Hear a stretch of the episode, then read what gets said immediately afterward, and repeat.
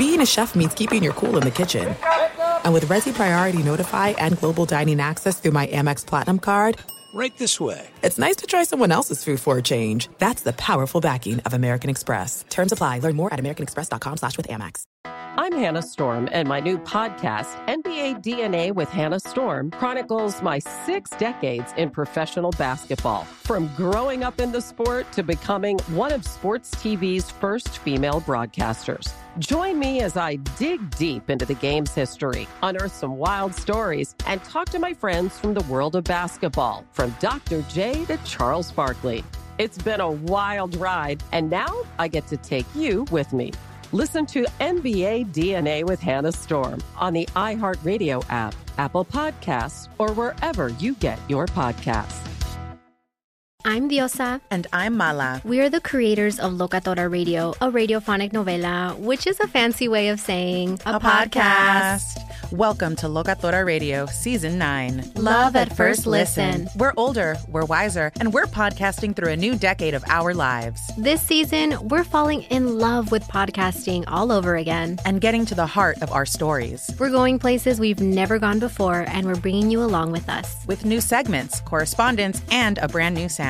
Season 9 is kicking off with an intimate interview with Grammy Award winning singer songwriter Natalia Lafourcade. What's giving you hope right now? Well, when I see what music does to people, it gives me a lot of hope. If you liked Locatora before, you're going to love season 9. Subscribe to our show and you'll see why Locatora is your prima's favorite podcast. Listen to Locatora Radio as part of the My Cultura Podcast Network, available on the iHeartRadio app, Apple Podcasts, or wherever you get your podcasts.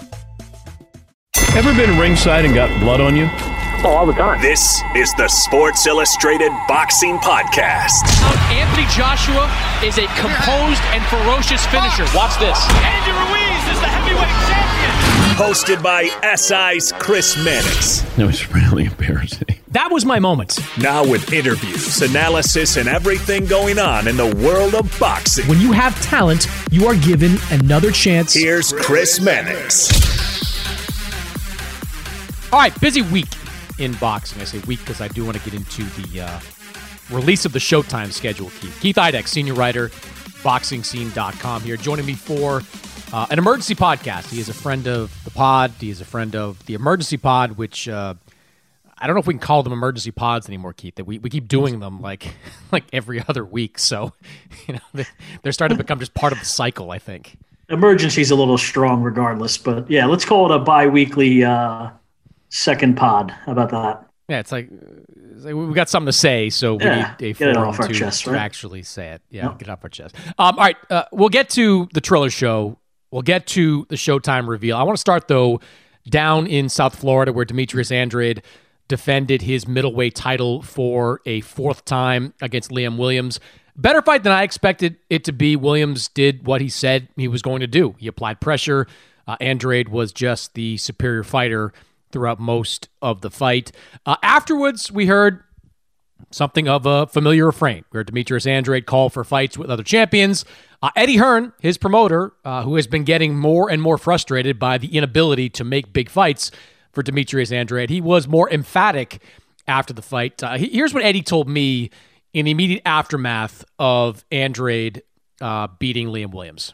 Champions are supposed to fight champions. Okay, you've got guys out there like Jermall Charlo. You know, his brother's doing a great job. He's going through the divisions fighting champions. Jamal, Char- Jermall Charlo is fighting, um, I can't remember his name. What's his name? Juan Montiel. Right, Juan Montiel. Well, I mean, Conor McGregor said it best.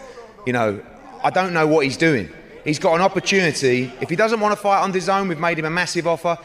Demetrius will go and fight on Fox. It's not a problem. He's not expensive. He's going to cost him the same as Derevyanchenko. As you said, Jermall Charlo against Demetrius Andrade is a big, big fight. It's two great American world champions. Why are the champions not looking to face Demetrius Andrade? He was hurt tonight. So, Keith, let's start with the fight itself. You've seen a lot of Demetrius Andrade fights over the years. Uh, what did you think of his performance? You know, Chris, it started off like a lot of Demetrius Andrade fights. He gets off to fast starts. He knocked down Liam Williams in the second round. Looked like he might get him out of there early, maybe by the second or third round. Uh, credit to Liam Williams, showed a lot of toughness, a lot of resolve. Um, you know, maybe to some degree, Andre let him off the hook, uh, as he has been criticized for doing in other fights, maybe. Um, but I think it was more. Do you think he does that? Do you, do you think he does that? I mean, it's it's a good point that you make. Like, does he let guys off the hook? Because we've seen this, right? Walter mm-hmm. Kautondokwa, Luke Keeler, Maciek Sulecki. I mean, there's a as a pattern, as you point out there, about what Andre does. Do you think he lets guys off the hook? I mean, how do you interpret how these fights tend to play out? Yeah, I think there's an element of it to that, Chris, because he does it repeatedly. I mean, there's some guys, you know, he he should have gotten Kautondokwa, who was a big puncher and hadn't fought many high level guys. You know, I'm not saying he can't punch, but I thought he should have gotten him out of there before he did. Um, I think maybe in the case of Liam Williams, it was more that he realized that Liam Williams could punch. He didn't want to get careless and, and get clipped with something that, you know, could have changed the course of the fight. So I think he was more careful with Liam Williams. And Liam Williams is a very tough guy who was in great physical condition. And Chris, I'll say this, man. You know, I understand that Demetrius Andrade is 33 years old now, and his and his legs might not be what they once were. I thought I thought he still looked very good overall in the fight, but it was a tougher fight maybe than the scorecards indicated. I think it was two 108, uh, two 118, 109s, and a 116, 111. I thought it was closer than 118, 109 Williams had some strong rounds uh, toward the end of the fight when I thought Demetrius Andrade faded a little bit. And at the end of the ninth round, Chris, I'm sure you saw it as well. Liam Williams hurt Demetrius Andrade with a right hand because he reacted very weirdly, where he kind of like went into the ropes a little bit and then certainly, you know, held on to stop Liam Williams from following up on that shot. He was definitely hurt at the end of the ninth round, but then recovered and you know, and obviously won the fight. Um, his right uppercut was a was his money punch in the fight. Landed it a bunch of times. I was there for him all night. Um, you know, where, where, did that come from, Keith? I, I, you know I didn't get a chance to ask him about that, but like I hadn't seen that uppercut from him. Not like that, not to yeah. that extent where he was using it as a weapon all night long. I think he just saw something in Liam Williams, maybe where it was it was there more for him against Liam Williams, maybe than other fighters. I've always kind of felt, and, and I understand it, it makes fighters more susceptible to getting countered and everything. But I think the uppercut overall is maybe the most underutilized punch in boxing. Um, and, and, he took advantage of that in the fight yesterday. So, um, you know, overall, I'd probably give Demetrius Andrade a B. I mean, he won convincingly. There was no discrepancy about who won the fight for sure. Um, but maybe a tougher fight than Andrade was expecting, and uh, and maybe a lot of other people were expecting. Although the odds on the fight were not that wide, I think he was he wasn't even a four to one favorite. He might have been minus one, uh, minus three seventy five or so, something like that. Um, so a lot of British money, of course, coming in on on Liam Williams, which obviously affects the odds of the fight. But um, but a good performance from Liam Williams. You know, he came in as as an underdog for sure had not fought anyone nearly as good as Andrade in his career. You know, lost twice to Liam Smith. So I think he did wonders for his career. He's only 28 years old and can climb back into contention for another title shot. But as far as Demetrius Andrade goes, Chris, you would think that he maybe showed something on Saturday, some vulnerability that might make guys like Jermall Charlo or Gennady Golovkin want to fight him, maybe more so than they've shown thus far. I don't know that that's going to be true, but you would think, and that's what Eddie Hearn said, and I, and I agree with what he said. I mean, he showed some holes here, he showed some weaknesses, and again, he's 33 years old. His legs aren't what they once were. He's not old. You know, he's still probably toward the back end of his physical prime, but he's 33. I mean, he's not what he was five or six years ago. So I, I just hope some of these fights can be made, but I, I don't have much optimism about those fights being made more today than than I did on Friday, even even with the way Andrade looked in the fight. I think one of the things I, I pointed out early in the week, and it, I, I think it proved to be true, is that I don't know that Andrade trained as well as he usually does for this fight because, I mean, he he wasn't motivated. Like he didn't want this fight. Like mm-hmm. he wanted Billy Joe Saunders. He wanted, you know, Gennady Golovkin or any other, you know, unification fight or a fight at 168. You know, Liam Williams was just kind of forced on him. And I remember seeing Andrade at the Canelo Smith fight in December, and he was enjoying his life back then. That was just, you know, four months before the fight. Then I remember seeing him again at the Canelo Yildirim fight, and he was enjoying his life at that point there. And he was only two months to go before his fight. So I, I don't I didn't get the sense that this was the most committed that Demetrius Andrade was in training camp. And I think that exposed him to some fatigue during that fight and to getting clipped the way didn't hurt, as you said, uh, in that ninth round. So, you know, I am a one man like Demetrius Andrade advocate. I own that. Like, I just I want to see this guy in a big fight. But I'm with you. I'm just I don't have any optimism that we're going to see Andrade in a big fight in 2021. And it's really maddening to understand why. I mean, you know, I, I reported this last week about Golovkin and Murata. You know, they're negotiating the the deal for New Year's Eve, huge holiday for boxing in Japan. People that don't know, New Year's Eve in Japan is a huge boxing day. So Golovkin Murata would be a mega event in Japan on New Year's Eve. But is Gennady Golovkin really going to take another year off and wait for a unification fight with Ryota Murata? Or, is he going to, you know, get another big payday and take on the challenge that is Demetrius Andrade? I don't know how you feel about this, Keith, but like, you know, when Golovkin was coming up, and I'm sure you did this too, like, we kind of wrote when guys were ducking him. Like, and we were, we I don't know, we advocated for him, but we were you know, po- trying to point out this guy is great. He should be in big fights. We kind of treated, I mean, at least I treated him like I'm treating Demetrius Andrade right now. Like I want to see Gennady Golovkin in big fights. Now that he's got a little bit of power, it just seems like he's doing exactly what he hated that guys did to them. I mean, you put Golovkin in with Demetrius Andrade, like Andrade is not Rigondeaux in his prime. Like he's not this like incredibly difficult. Like he's a tough fighter, but he's not impossible to beat. Like Golovkin, to me, that would be a coin flip type of fight at worst with Demetrius Andrade. So I just I get frustrated with Golovkin that he is just kind of sitting there on the sidelines. There's no big fight for him right now at 160 outside of Murata. And he's just going to let this opportunity to fight in the summertime against Andrade just go by. And I, and I heard I've heard from people that you know Golovkin's team has said they don't want to fight Andrade, and that to me is really disappointing. Not not surprising, but really disappointing. Yeah, and I think we really sensed some of that frustration, Chris, in Eddie Hearn's voice when he spoke to you yesterday. I mean, he said some. I was pretty surprised that he said what he said about Gennady Golovkin. He's Golovkin's co-promoter, as you well know, and he was critical of Golovkin not wanting to fight Andrade and kind of wanting to wait another what is it eight months before he eight and a half months basically before he would fight Murata in Japan. I don't know if he's going to sit on the sidelines for that long, but I can't imagine another one year layoff is a great thing for a 39 year old fighter. Now, he might be paid so much to go fight Murata, who, uh, if people don't know, is a mainstream superstar in Japan. I mean, he's a star and like not a boxing That's like a I mean, that's like a Tokyo Dome fight over there. Absolutely. Like that's 50, yeah. 60,000 yeah. in next December. Yeah, it really is. And, and he's a mainstream star. He's not just a boxing star there. So he'll be paid handsomely to go there to fight Murata. So I understand that.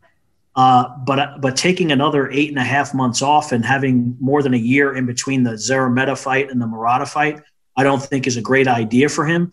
I, I also would sense that you know DAZN and Matchroom would be very frustrated if they can't get him in the ring to fight someone else, particularly Andrade, who they also have under contract, because you have nothing to do with Andrade if you can't get him to fight Charlo, and then you can't get him to fight, or you can't get Charlo to fight him, and you can't get Golovkin to fight him who is Andrade going to fight? I mean, he's under contract for several more fights as well, and he just made his mandatory, and people aren't all that interested. You know, Mungi, an- another person who might deserve some criticism here is Jaime Munguia. He's the number one contender for his title, and he's not, you know, beating the drums to fight Demetrius Andrade either. And he's with DAZN and and Golden Boy and Zanfer, and you know that fight should be easier to make as well. And he is the mandatory cha- or he was the mandatory challenger Liam Williams satisfied that mandatory obligation for Demetrius Andrade, but Munguia didn't want to fight him either. So, uh, you know, Demetrius, whatever's left of the prime of Demetrius Andrade's career is is fading away day by day, and he can't get anyone to fight him. The, the Golovkin thing, I don't want to hurt your feelings by say by saying anything bad about the Charlo Andrade fight, but um, the Golovkin fight should be even easier to make. I mean, they're both on the quote unquote same side of the street they have the same promoter, the same network that, that they they have deals with. I mean, it should be a fight that's makeable, and Golovkin just doesn't seem interested in doing it.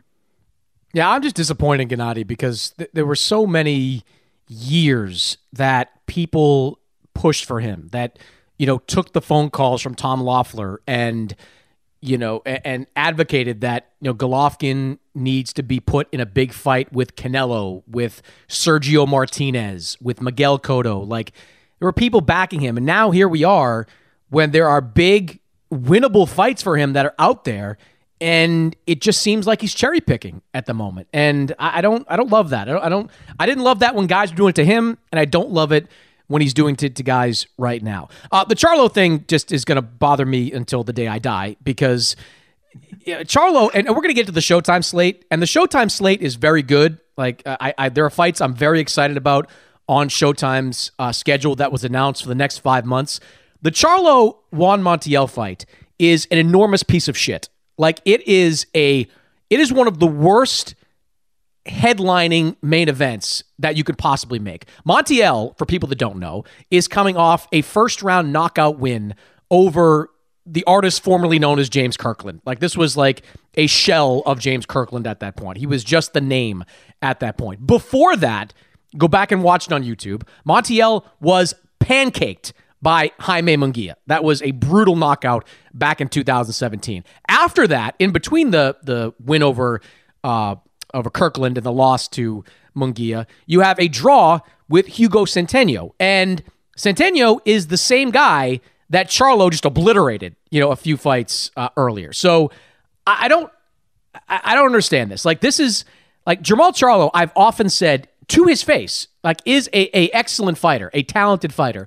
But you go look at his opponents when he since he hit 160, and like Matt Korobov is the best fighter, and that was like his second fight at 160. He has wasted the better part of the last five years of his career in nothing fights. And now here we are in 2021. In June, he's going to take that fight. And then what? Like, and then what is he going to do? Is he really going to fight David Benavidez at 168? Is that a better fight for him than uh, Demetrius Andrade? I, I don't think so. The, the Charlo stuff is just going to bother me. And look, I understand promoters lie all the time and they spin how they how things are discussed. I think Eddie Hearn's telling the truth with what he's what he's talking about with Andrade and Charlo. Like I think he's made a really big offer to Jermall Charlo via Louis DeCubas, the manager, uh, co-manager for Charlo, and personally to Charlo via email.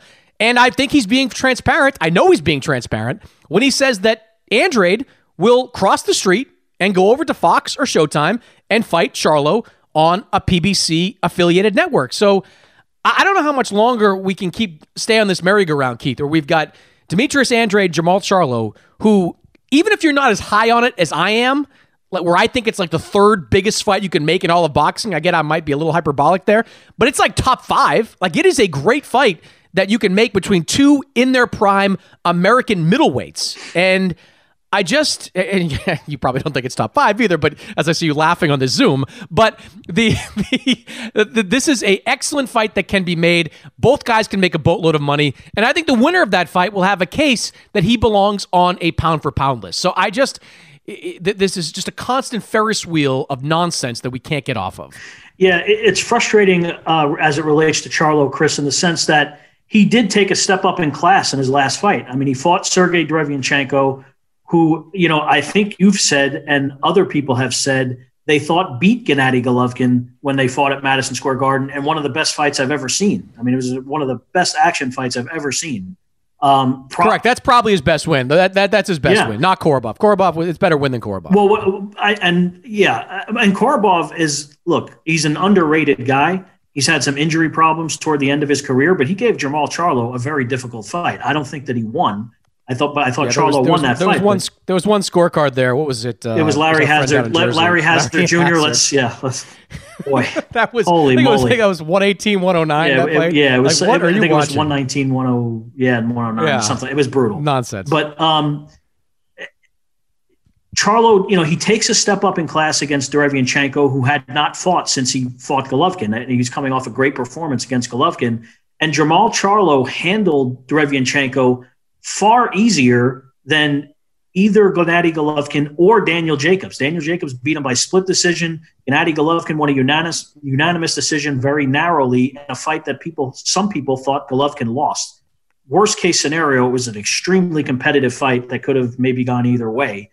Charlo beats him with ease. I mean, he just completely outclassed Derevyanchenko. He's much bigger, of course, in, in height and in stature and everything, but you know he he beat him soundly. I mean, there was it was the best, in my opinion, it's clearly the best middleweight win of his career. You could probably quibble that you know the way he beat Julian Williams in their title fight, maybe that's the best win of his career. But I, I think you could argue that. I, well, yeah, I think the Williams probably probably better.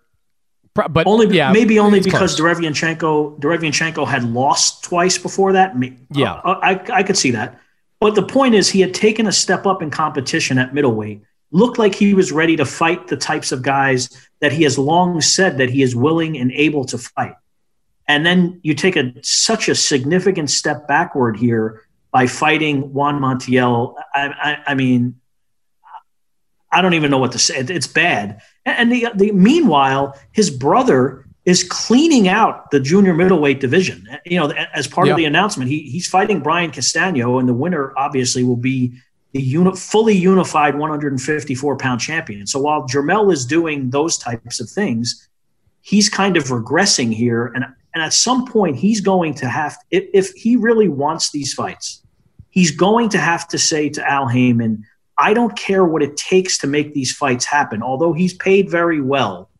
Um, and I do believe that Eddie Hearn sent that email, the $7 million offer in the email. Uh, you know, I don't know that email is the best way to go about making an offer necessarily, but I do believe that he did it, and I do believe the funds were there to make that fight happen. Um, check your spam folder on that one. Check check spam, see if it went through. And by the way, Eddie said this to me uh, over the phone when we were talking earlier in the week. Like, say what you want about Eddie and his offers, but like he's been backstopped by real money throughout the right, last absolutely years. Not, like this, yeah, this is not fake money. I don't think that there is no dis, no dispute about the money being there for sure, and and honestly probably would have overpaid Charlo just to make the fight happen. I mean, I don't know that it's necessarily worth seven million dollars for either guy, uh, but I get it. I mean, you're trying to overpay to entice the guy into the fight.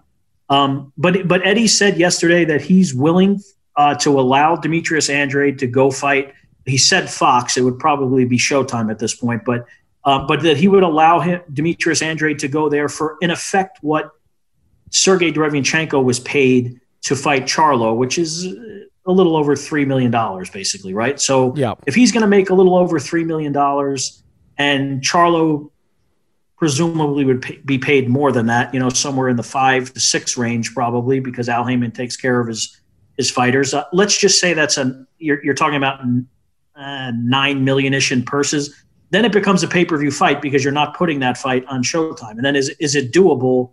Then you'd have to package. I think you'd have to package it with something else, like a good co feature to put that on pay per view to make that fight happen.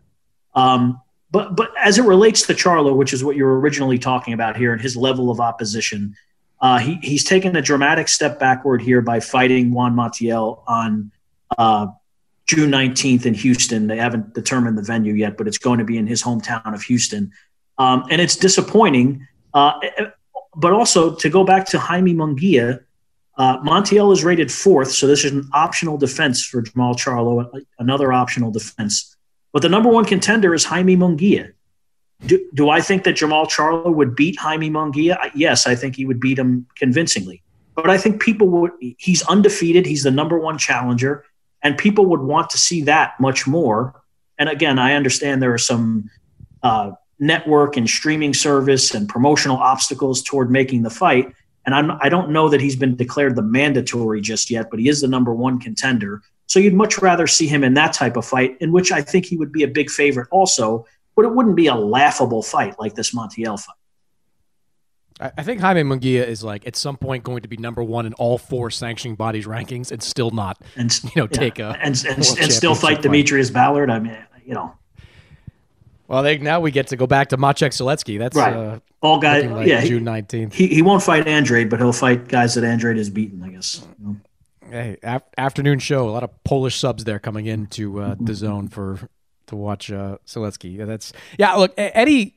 As far as Eddie moving Andrade over, like I mean, Eddie's run out of options for Andrade. Like he's like the the show Andrade fought Williams on was in the afternoon in the U.S. It's not a sub driver in the U.S. Mm. It's done that way to take advantage of the UK audience, the Wales audience that might be willing and eager to watch Liam Williams. So I have no doubt that Andrade could walk across the street and I don't know. You know, the other thing is and I say this as someone, and everybody knows that I, I call fights for DAZN, but like if you're a if you're a fighter, what the hell do you care who is broadcasting your fight? Like if you can get seven million dollars in your hand, like isn't that what it's all about? Aren't you in this? How many times, Keith, have we heard about prize fighting? Like how we hear about prize fighting, prize fighting. It's for for money. Like, what do you care? Like where that money's coming from? Who's writing the check? Well, the interesting thing, Chris, is I, recently Jermall Charlo was on uh, Brian Custer's podcast, and he had him on for a good thirty-five to forty minutes. It was one of the more perplexing interviews that I've seen in quite some time because Jermall Charlo was in one breath saying that he has no interest in going up to 168 pounds because he wants to become the fully unified champion at 160 pounds, to later in the interview saying that he would go up to 168 pounds for the right fights. Um, he was just all over the place in this interview, and he said some things that I just found very odd. Um, and he didn't say it in, in that interview, but he had previously said that the Benavidez fight now, I'll preface what I'm about to say by saying this. I understand that going up to 168 pounds to fight Benavidez when Benavidez does not have one of the titles makes it a little less attractive. I, I, do understand that. I mean, if he was this WBC champion and Charlo was getting an opportunity to become a three weight world champion, it would be much more enticing for him. Um, the money still probably would be, would be good for that fight for both guys. Um, but he said s- several things, uh, including that if uh, David Benavidez wasn't vaccinated, that he wasn't going to fight him, and that he's too young. He's he's not even over 25 years old, and he wouldn't. I mean, th- those are bizarre reasons to not fight someone. I, I would much more hang my hat on. He doesn't have a title. What does it do for me? As the reason for not fighting him, than the fact that he's not fully vaccinated and and he's not 25 years old yet. Those those are bizarre answers. To, to, be clear, no, nobody's allowed to fight with COVID. Just so we know, we, we should know this by now. right? not, I don't. I don't even know what he meant by that because, because, like you said, it's not like you're going to fail a COVID test and then they're going to allow you to get into the ring. No, you know, no. And, and, and again, he, Chris. I mean, just a, it was a baffling interview to me because it just seemed he was just saying a lot of things that were going to make him a target for criticism. I felt, and and he again just came off fighting one of the top five or six middleweights in the world and beat him convincingly. So I don't th- I don't think that it's that he doesn't want the fights, but some of the things that he said or, or continues to say make you wonder what is going on with him. Yeah, I just think you said it. At some point, he's going to have to go to Al Haymon and say, "I want this fight. Let's make this fight happen." Uh, or else we're going to get stuck on this this Ferris wheel and we're never getting off. eBay Motors is here for the ride. Now, I'm supposed to talk here about what I remember and what I loved about my first car. And that's easy for me to do because I still have my first car. And as long as it keeps running, and so far so good, I intend to have that car probably until the day I die. Uh, that's how much I love that car. It is like a child to me. Now, it does require some upkeep, and that's why I'm grateful for a place like eBay Motors. With over 122 million parts, you can make sure your number one ride or die stays running smoothly. Brake kits, LED lights, roof racks, bumpers, whatever your baby needs, eBay Motors has it. And with eBay Guaranteed Fit, it's guaranteed to fit your ride the first time, every time, or your money back. Plus, at these prices, you're burning rubber, not cash. Keep your ride or die alive at ebaymotors.com. Eligible items only, exclusions apply. There are some things that are too good to keep a secret. Like how your Amex Platinum card helps you have the perfect trip. I'd like to check into the Centurion Lounge. Or how it seems like you always get those hard to snag tables. Ooh, yum. And how you get the most out of select can't miss events. With access to the Centurion Lounge, Resy Priority Notified, and Amex card member benefits at select events, you'll have to share. That's the powerful backing of American Express. Terms apply. Learn more at americanexpress.com slash with Amex. Do you love Selena? Like, really love?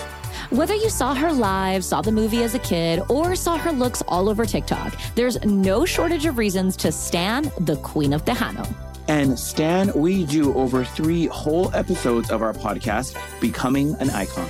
We're reminiscing as lifelong Selena fans, sharing hot takes and telling her story. Listen to Becoming an Icon on America's number one podcast network, iHeart. Open your free iHeart app and search Becoming an Icon. All right, let's move on. Uh, also on Saturday, we had Triller making its return to pay per view on a show headlined by Jake Paul, taking on retired MMA fighter Ben Askren. Also on that card was Regis Prograis against Ivan Redkach. That fight ended, uh, let's call it bizarrely. Uh, th- this, Keith, was it was kind of a shit show out there. You had celebrities who were part of the broadcast, uh, musical acts that seemed to go on forever. I think I saw Pete Davidson blow smoke in Al Bernstein's face at one point. Like it was, it was, it was something, man. Um, you watched the Tyson Jones fight you know, from November. Now we have this one. I mean, what did you make of uh, Triller 2.0? I would say that shit show is probably the best way to describe what we all saw last night, Chris, because yes, there were things for everyone. There were probably too many things that they're trying to cram into one show to entertain different groups of people, I guess. Um, but at one point I walked away from the computer for you know, I had this on my on my laptop and I had the Tony Harrison fight on my TV and I came back and I don't know Ric Flair was standing by these two slobs slapping each other in the face. And I'm like what's happening? Like what what is this? You're already wasting a lot of time to get to the actual fights which I understand because they're they're catering to different audiences you know with musical acts and uh, Snoop Dogg and Pete Davidson. I'm a big Pete Davidson fan. Funny dude. Love same. Love the King of Staten Island. Watched it a bunch of times. I great think, movie. I think he's great on SNL and everything. I think he put it best when he said, "I'm going to have to fire my agent for getting me involved in this last night." Probably true, um, because he was out of place and they doing these roving interviews and everything. I think at at one at one point he might have said that Jake Paul is a piece of shit or so, something to that effect. I mean, he said uh, look, there there were so many things going on last night, Chris, that were bizarre. I mean, I, I don't, should we even talk about Oscar De La Hoya? I, I don't know. I mean, I, I think we have to know, at some point. It's uh, let's put a put a pin in that for a second, and just the. I mean, this is you know the wave of the future, at least the yeah. immediate future in boxing, because we know Triller Triller's going to do this at least uh, once in June and once in July right, right. when De La Hoya is purportedly going to come back. I mean, I I didn't gain anything from it. I mean, the Prograis Redkach fight, uh, I don't know what Redkach was doing there. Like he went down and it looked like a clean punch to me, and then I, then the whole thing, and then you got Prograis who didn't take his training seriously for this fight at all either. I mean, he came in at what 143 for for this event. I you know I don't I don't know that that for, as a in terms of boxing like mainstream boxing that that didn't do anything for me. That that right. Well, Chris, there was one actual boxing match on. You know, and I'm not. I want to say this, Chris, because I understand. You know, the people, the the supporters of Triller and and YouTube boxing and all that kind of stuff will say, "Oh, you boxing guys are just shitting on it because they're having success and everything." Listen, if people want to buy these fights where Jake Paul is fighting people who've never boxed before, there, hey, and there's an, a market for it. Go ahead and do it. I mean, as long as you can make money off of it I, there's no harm in that. I mean, there's no reason why they can't if they can continue selling it to to the to Jake Paul's fan base and you know some of the other guys that are he seems to be like the only one doing it with any consistency right now. But if there are other people like his brother, of course, Logan Paul, who still might fight Floyd Mayweather, um, you know, go ahead. I mean, c- continue doing it. I there's nothing wrong with it. But I, but I'll say this as a boxing. Obviously, we cover boxing for a living, and, and the one real fight that was on the card last night ended in such a way that I think that Ivan Redkach should be suspended and at least a portion of his purse should be withheld permanently from him because what he did last night was he perpetrated a fraud on the public. There's no two ways about it. He was not hit with a low blow. He was hit on the he was grazed on the on the I believe it was the left side of his body uh, with a with a partial body punch from Regis Prograis, right? And then he's rolling around holding his groin. He he he wasn't hit low. Like what the hell is what was that?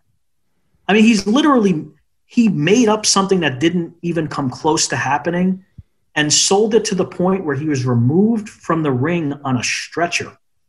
That was wild. I mean, he really should be suspended. Now, this is two fights in a row with Redkach. He bit Danny Garcia in his last fight. It went the distance. It went the distance, but he did bite Danny Garcia.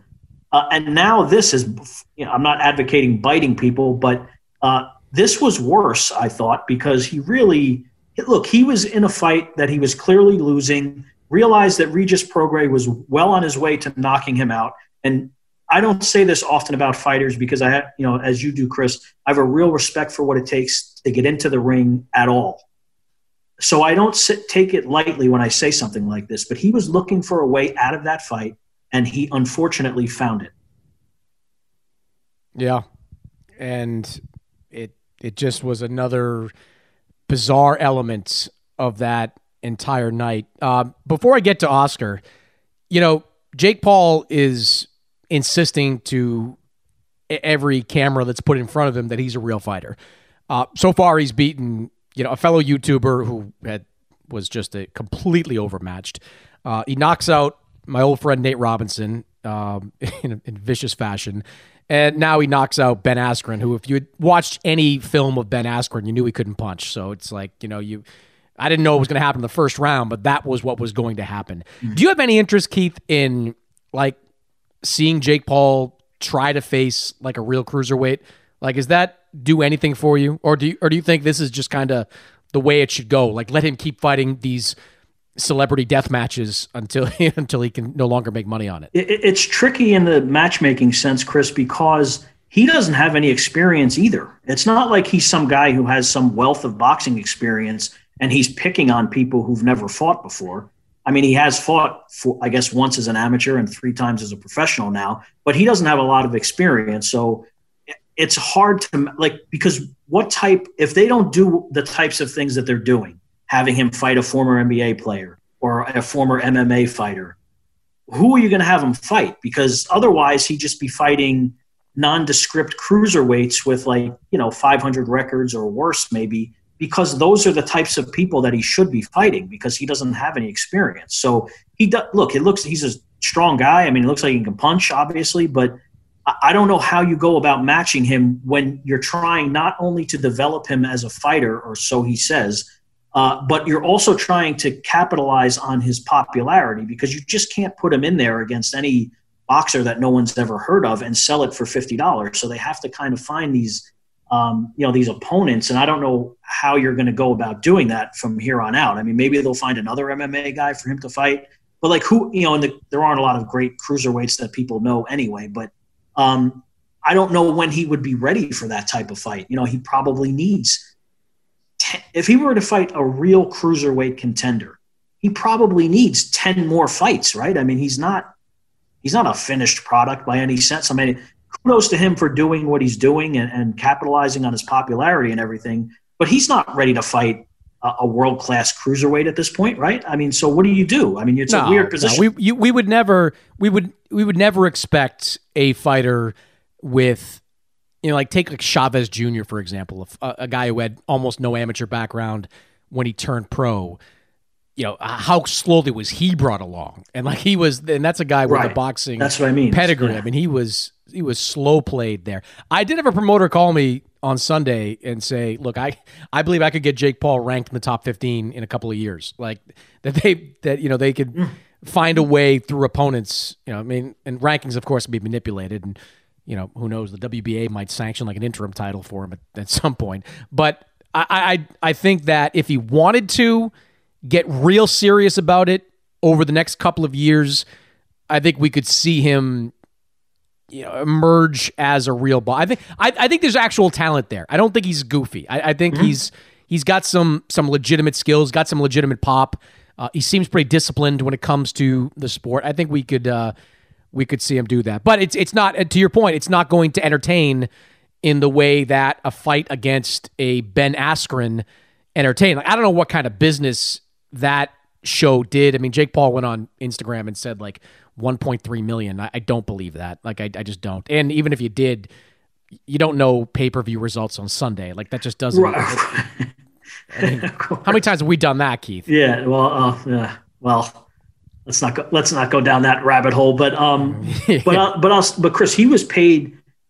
I was told that he his guarantee last night was two million dollars. So yep. if he's making that kind of money, fighting in these in these, you know, uh, they're not. It's not celebrity boxing, whatever you want to call it, right? I mean. I mean, it kind of is. It's it's sanctioned celebrity boxing, is what it is. Yeah, but he, I mean, he considers himself a real fighter, so he, he well, he finds it insulting to call it celebrity boxing for whatever it's worth. But point being, if he goes and fights real cruiserweights that no one's ever heard of, and there's no, uh, you know, like with Ben Askren, you know, the MMA fans were willing to buy it because he's a former UFC fighter and people want to see Jake Paul get knocked out and everything. Well, there's no such market for unknown cruiserweights. So then he would have to take yeah. a pay cut to fight guys. Is he?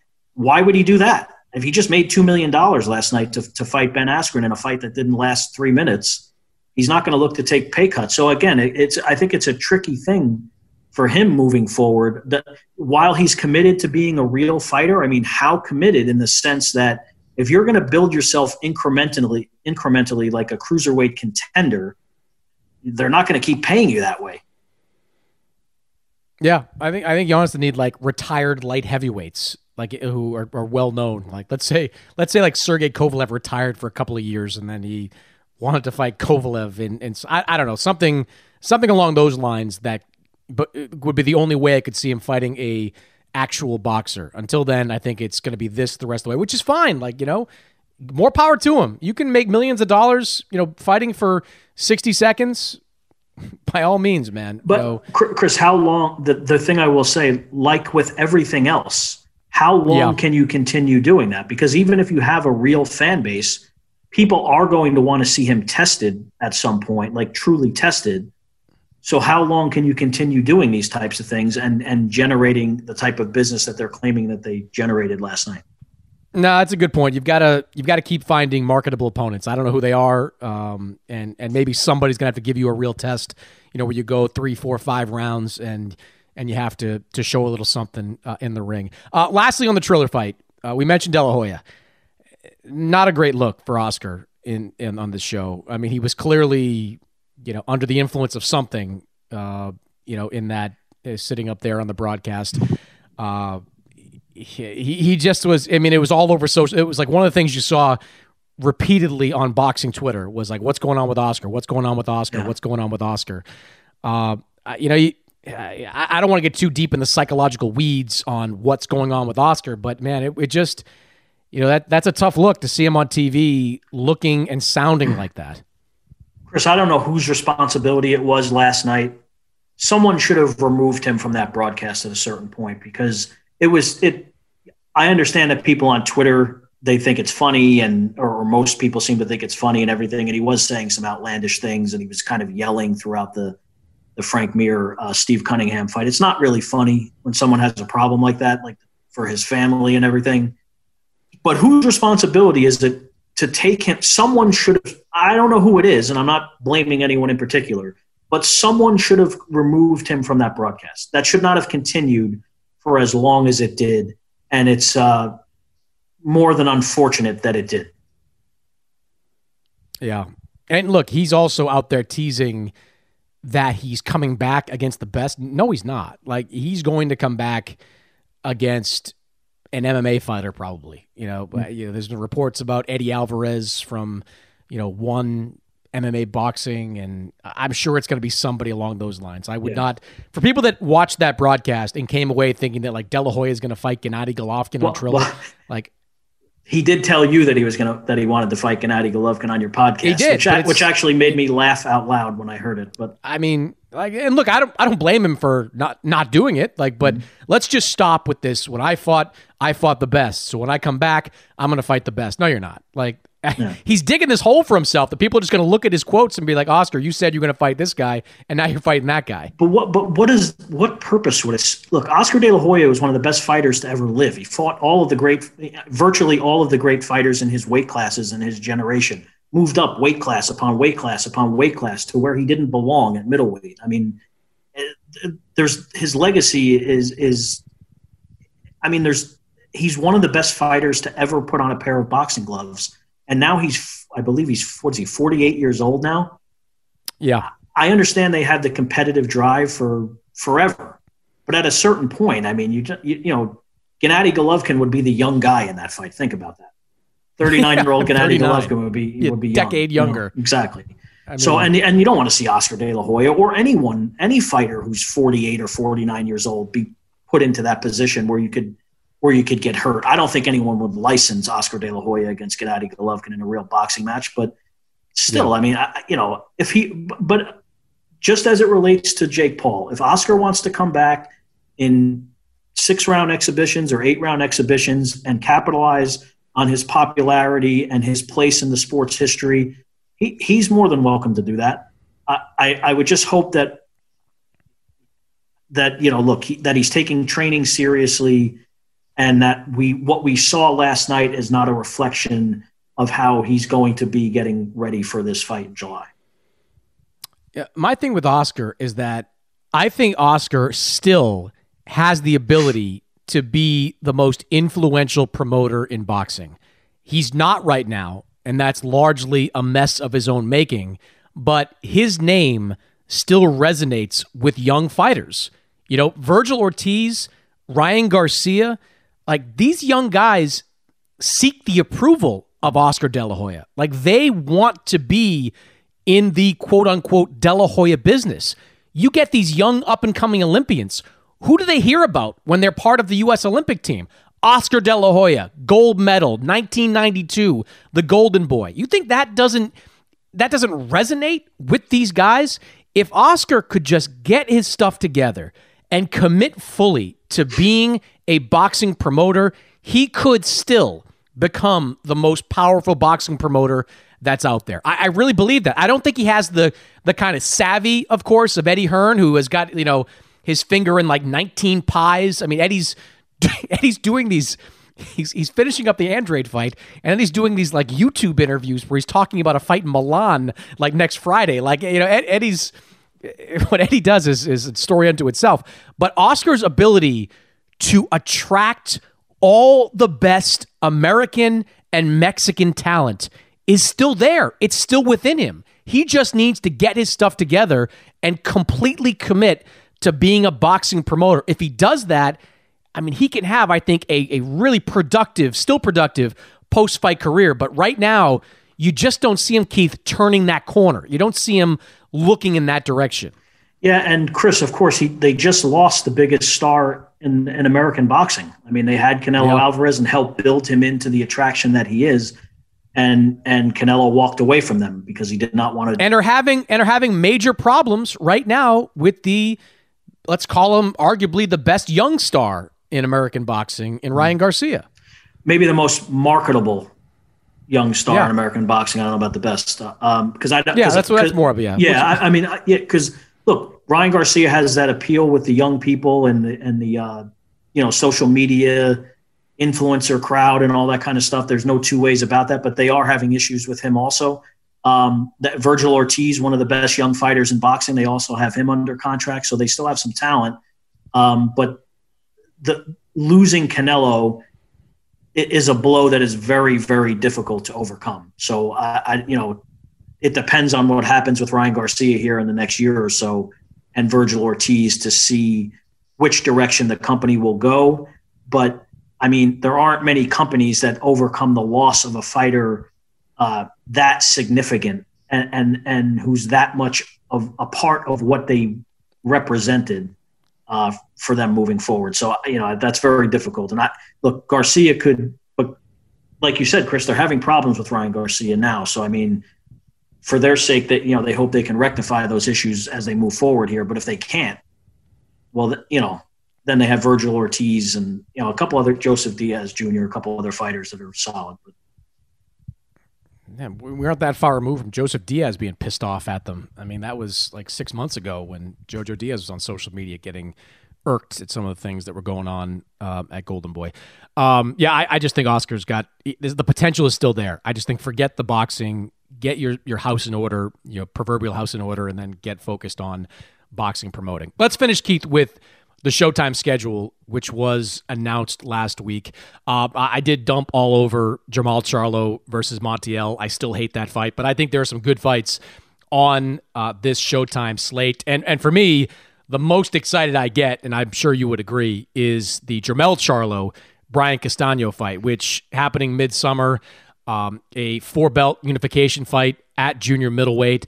Uh, Castano is probably not somebody everybody's heard of. He took the belt off Patrick Teixeira in a terrific performance a few months ago.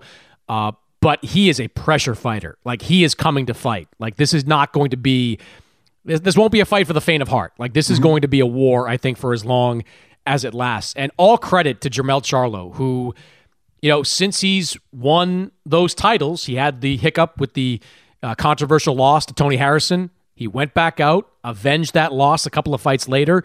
He then turned around and fought Jeison Rosario in a unification fight, and now he's stepping in and fighting for another major world title. I mean, I had a conversation last week with Tony Harrison, and we know Tony Harrison badly wants that third fight with Jermell Charlo. But even Tony was saying to me, he's like, I don't really begrudge Jermell. Like Jermell is not, you know, I don't think he's avoiding me, but he's not. He wouldn't be avoiding me to fight uh, lesser fighters. He's fighting the best guys out there at 154 right now. So that to me, Keith, is the the cream of the crop in that Showtime schedule. Yeah, absolutely. It's a full unification fight. It's the first uh, full unification fight in the history of the 154 pound division. It's on Showtime. It's not on pay per view. Like the Rosario fight uh, was part of a pay per view combo with the Jermall Charlo Sergey Derevyanchenko fight. It's on the network. It's the best fight of the. Uh, I think there were 13 fights altogether, maybe that they announced. Uh, seven world title fights, but that's the best one. July 17th. I've been told that it'll probably be somewhere in Houston, although that's not solidified yet. Um, but yeah, that's an excellent fight. I would expect, and Jermell Charlo deserves a lot of credit. I mean, he, you know, he he has created all these imaginary enemies like a lot of fighters do. Thinks the world's against him and all that kind of stuff. I don't really know why he does that, but at the same time, um, he has taken all of the challenges at 154 pounds that he possibly could take, whereas his brother is being criticized for his level of opposition. Jermell has run toward those challenges. And I thought that he won the first fight against Tony Harrison. I thought it was a very close fight, but I thought he won. I think he should be undefeated personally, but um, came back and avenged that loss, obviously, and now has beaten Jeison Rosario and is now fighting Brian Castano. And, uh, you know, within the next three months could be the fully unified 154 pound champion. Nothing not to like there. Uh, as far as the rest of the schedule goes, Chris, there's some good other good fights on there. There are a couple of fights that you know they just kind of are what they are. You know, Chris Colbert against Yuriorkis Gamboa. I mean, Gamboa is apparently going to fight every 130 and 135 pound champion ble- and lose badly, right? Just bleeding his name, just bleeding the whatever's yeah. left out of that Gamboa name. Yeah, and, and, at least he's moving back down in weight, I guess. If you want to look at something positive to take from it, I don't know, but but I, will say this: Chris Colbert to me was very impressive in his uh, last fight against Jaime Arboleda. Uh, that was the best performance I thought of Chris Colbert's career. So his he's kind of on the rise here. I would have liked to have seen him fight maybe a younger challenger, but um, but again, you know, Yuriorkis Gamboa has some name recognition for whatever that's worth, and it's the the interesting thing I thought about that one is it's on Fourth of July weekend, so you kind of got a fight that might not be all that appealing to the public, and it's on Fourth of July weekend. So I don't know what the viewership for that type of uh, telecast would be, but but I'll say you know there are some other good fights on there. So you know, look, Rigondeaux is is 105 years old, right? But he, but he's but he's still really good, and he's still and he doesn't his legs aren't what they once were, but he still has only lost one time to to Vasily Lomachenko. So um, him against Casimero will be a fun fight, I think, for as long as it lasts, because I think the fact that Rigondeaux's legs aren't what they once were, he's going to stand and fight Casimero, who's a huge puncher. So that fight is an interesting fight in the bantamweight division, which I think is August 14th on Showtime. Um, toward the mm-hmm. back end of the schedule, Chris, I, the the fight I'm well first first, I think Brandon Figueroa, based on the way he fights against Luis Nery, is going to be a very entertaining fight on May 15th. And the winner of that fight will then go into a unification fight against Stephen Fulton on September 11th. I mean, that's an excellent fight. Kudos to Stephen Fulton for taking that kind of fight. Um, in, in yeah, and, and on on that, Keith, on that that line of thinking, like I love what Showtime is doing in that particular division because you got Danny Roman on the undercard of that fight, and Danny is another guy that is excellent. Like he's a great, a really good 122 pounder who had that close loss to MJ Akhmadaliev uh, a year or so ago. So you'll put him in that mix, presumably as well, if he doesn't get a rematch with with Akhmadaliev. And then, yeah, you, you I like it when you're setting up other fights. You have good a good fight, Nery and Figueroa, and then the winner of that fight in September, just a few months later, getting a unification fight against Stephen Fulton. I like when there's you know a plan, not just a good fight, but a plan to have even better fight right afterwards. Yeah, and that's the thing I think that Stephen Espinoza deserves credit for here, not only here, Chris, but in what they did with their last schedule and a lot of what he has done in the past. Sometimes you might have to take a fight that's not particularly appealing because it's leading to another fight between the winner of that fight and another fight that you're going to broadcast later. He, you know, Espinoza tries to get it. Uh, he wants the fights for the. And sometimes you just take fights because you have to, and because they're in yeah. business with PBC, and you just have to. Guys are, you know, have fights owed to them, and they're, you know. But he tries. Um, he tries anyway to get fights that lead to bigger fights, and there's evidence of that in this Showtime schedule and sure, there are some fights like I think with any other schedule, like with the top rank schedule that they have, or with uh, you know Matchroom. There's going to be fights that people aren't that interested in. That's just the nature of boxing. You're not going to have the top guys fighting the top guys every time. And sure, it's frustrating for viewers, and and you know the media is going to criticize it to some degree. But I think here, I think you have some examples of, you know, of course, Jermall Charlo against uh, Montiel is an outlier, but um, but I think you have some good fights on, this schedule. You know, uh, the Donaire Oubaali fight, which is rescheduled from December because of the COVID situation. I think that's a good fight. Also, um, the the Tank Davis fight is you know Tank Davis, whether people like it or not, is a pay per view fighter now. So anyone expecting him to be on Showtime or he's never fought on Fox, but on Fox or whatever, it's just not happening. So it, it, do, it, do you understand? Like we, we've known about the Barrio fight for fight for a while now. Do you understand it? Like I, no. I don't know if I quite get it. That like you know Barrios is a pretty I think he's a dangerous guy. You know for for Gervonta, he's big, strong. He's a real 140. Uh, and for Gervonta, what do you gain from beating Mario Barrios? Like I swear to God, if anyone mentions that secondary title that Barrios has at any point in time, it's ludicrous. Like it's not a real title fight. It's it's it's the land of make believe. And Barrios, I just don't understand what Tank gains from it besides clearly some money. Yeah, I wholeheartedly agree with you on this, Chris. And I said this from the beginning that it's it's sort of it's a weird fight in the sense that he's not going to get a ton of credit for winning the fight because I don't think Barrios is a tough kid, uh, can punch a little bit. Uh, he, he, has a secondary WBA title. I mean, who doesn't at this point, right? I mean, everybody has a secondary WBA title, but but and, and this is no, you know, Barrios is he's a solid 140 pounder. But Davis is going to go into the fight as uh, as a clear favorite, even though he's technically moving up two weight classes to do it. But there is some danger in it in that he's much bigger than him, and he's fought at 140 pounds for the last four years or so. And, and he's just naturally big. He's probably five inches taller or so than Gervonta Davis. And Gervonta Davis is a small guy. I mean, you've you're, you're obviously much taller than both of us, but I mean, when I when I stand next to Gervonta Davis, I'm not tall and he's shorter than me. So like, and Barrios is about 5'10", 5'10", 5'10", 10 and a half maybe. He's much, mm-hmm. you know, he's much taller than him. He's accustomed to the weight class. He's not a, he's not a devastating puncher, but he's he's got enough power to be dangerous. So so while Davis, Gervonta Davis should get some credit if he goes in there and let's just say he knocks out Mario Barrios, he should get some credit for it because he's moving up two weight classes. But what's going to happen is if that if he beats him in that way, they're going to say, "Oh well, Mario Barrios wasn't that good. He cherry picked 140 pound secondary champion in order to skip the guys at 135 pounds, or maybe even some at 130 pounds that people actually want to see him fight." Whether that's altogether fair, I'm not sure, but but he's not fighting any of the 135 pounders or 130 pounders that people want to see him fight. Whether that's all his fault or not is sort of irrelevant. Uh, last thing, do you believe that we, we talked about fights setting up fights? Is there any chance that Charlo, Montiel, and Benavidez, uh, sets up Charlo Benavidez before the end of the year?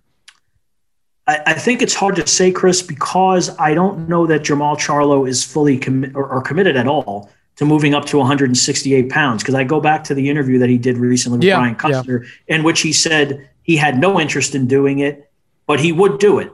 You know, later in the interview, he said that. So I don't know if he's if he's serious about it or not. And and again, unless Benavidez, see, Benavidez is in a weird position, Chris, or a bad position, and it's no one's fault but his own for losing the title twice without actually losing a fight. He has no leverage now. People, right. an entertaining fighter, um, and, and people want to see him fight. But why would you fight him? If you know, why is because I heard this, you know, people saying, "Oh, well, Caleb Plant should fight Benavidez before he fights Canelo." Are you crazy? I mean, the, the biggest payday yeah. of Caleb Plant's life is awaiting him in September. Why would he risk it against David? Even if he felt that David Benavidez couldn't beat him, it's still a risky fight. Why would you go fight him before that? He Caleb Plant's best order of business is just to wait to see what happens May 8th. Assuming Canelo beats Billy Joe Saunders, you fight him. There's no there's no point to him fighting David Benavidez, despite their rivalry and everything. There's the Benavidez, it's his own doing. He has no leverage right now. Yeah, he's in a tough spot, and you know he, he's had so many problems with that weight too. You wonder how long he's going to be at that weight class. Yeah. He might decide to move up to 175 uh, at some point, but yeah, th- those two fights, I those those are the least I'm excited about. You know, I think Benavidez just rolls through uh, Uzcategui in pretty easy fashion because Uzcategui's not looked very good lately. yeah, no, he, yeah, I think it's just kind of a state. It's it's an eliminator. It's a WBC eliminator, probably to get him back oh, in good, position to good. Well, well, the interest. good, good, good that Uska, good that Uzcategui's an eliminator since he beat a guy that was twenty and twenty eight in his last uh, time. Well, here's where it could become interesting, Chris. If he beats him, he'd be. He, I assume he would become the mandatory contender for Canelo. Yeah, and we, we all know the WBC is going to go out of their way to make sure that Canelo well, will be Canelo, franchise champion WBC at some point. Think, we all know that's coming. You think? You think? Oh yeah, no. come on. There's, no, you're, you're probably right, but but look, it would put some pressure on Canelo if he's going to remain at 168 pounds, after, just say he beats Saunders and Plant, and let's say yeah. Benavidez is his mandatory contender. Well, what is is he going to move back down to 160? I, I don't know. Is he going to? No, Canelo's not going back to 160. Well, that's what I'm saying. I, I, I talked to Canelo. Yeah, I, don't think Canelo's going anywhere. I don't think he's going to 175 again, unless there's like a Bivol undisputed championship on the line where it's you know legacy defining. I think he's going to hang at 168 and you know fight the best there and have guys come up. That's why like Benavidez and and and Charlo, I mean, this is again like, you know, looking at boxing logically, which is never the right thing to do. But Benavidez and Charlo, like the winner of that fight, that, that would get Canelo's interest, especially if it's Charlo. Like that would pique his interest for a fight in uh, mid 2022. I don't know. That's just the way I see it.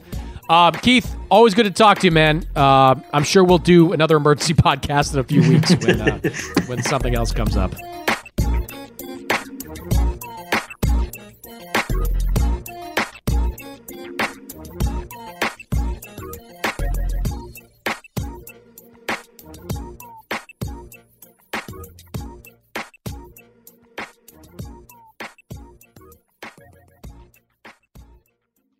I'm Diosa. And I'm Mala. We are the creators of Locatora Radio, a radiophonic novela, which is a fancy way of saying a, a podcast. podcast. Welcome to Locatora Radio, Season 9. Love at First Listen. We're older, we're wiser, and we're podcasting through a new decade of our lives. This season, we're falling in love with podcasting all over again. And getting to the heart of our stories. We're going places we've never gone before, and we're bringing you along with us. With new segments, correspondence, and a brand new sound. Season 9 is kicking off with an intimate interview with Grammy Award winning singer songwriter Natalia Lafourcade. What's giving you hope right now? Well, when I see what music does to people, it gives me a lot of hope. If you liked Locatora before, you're going to love season 9. Subscribe to our show and you'll see why Locatora is your prima's favorite podcast. Listen to Locatora Radio as part of the My Cultura Podcast Network, available on the iHeartRadio app, Apple Podcasts, or wherever you get your podcasts.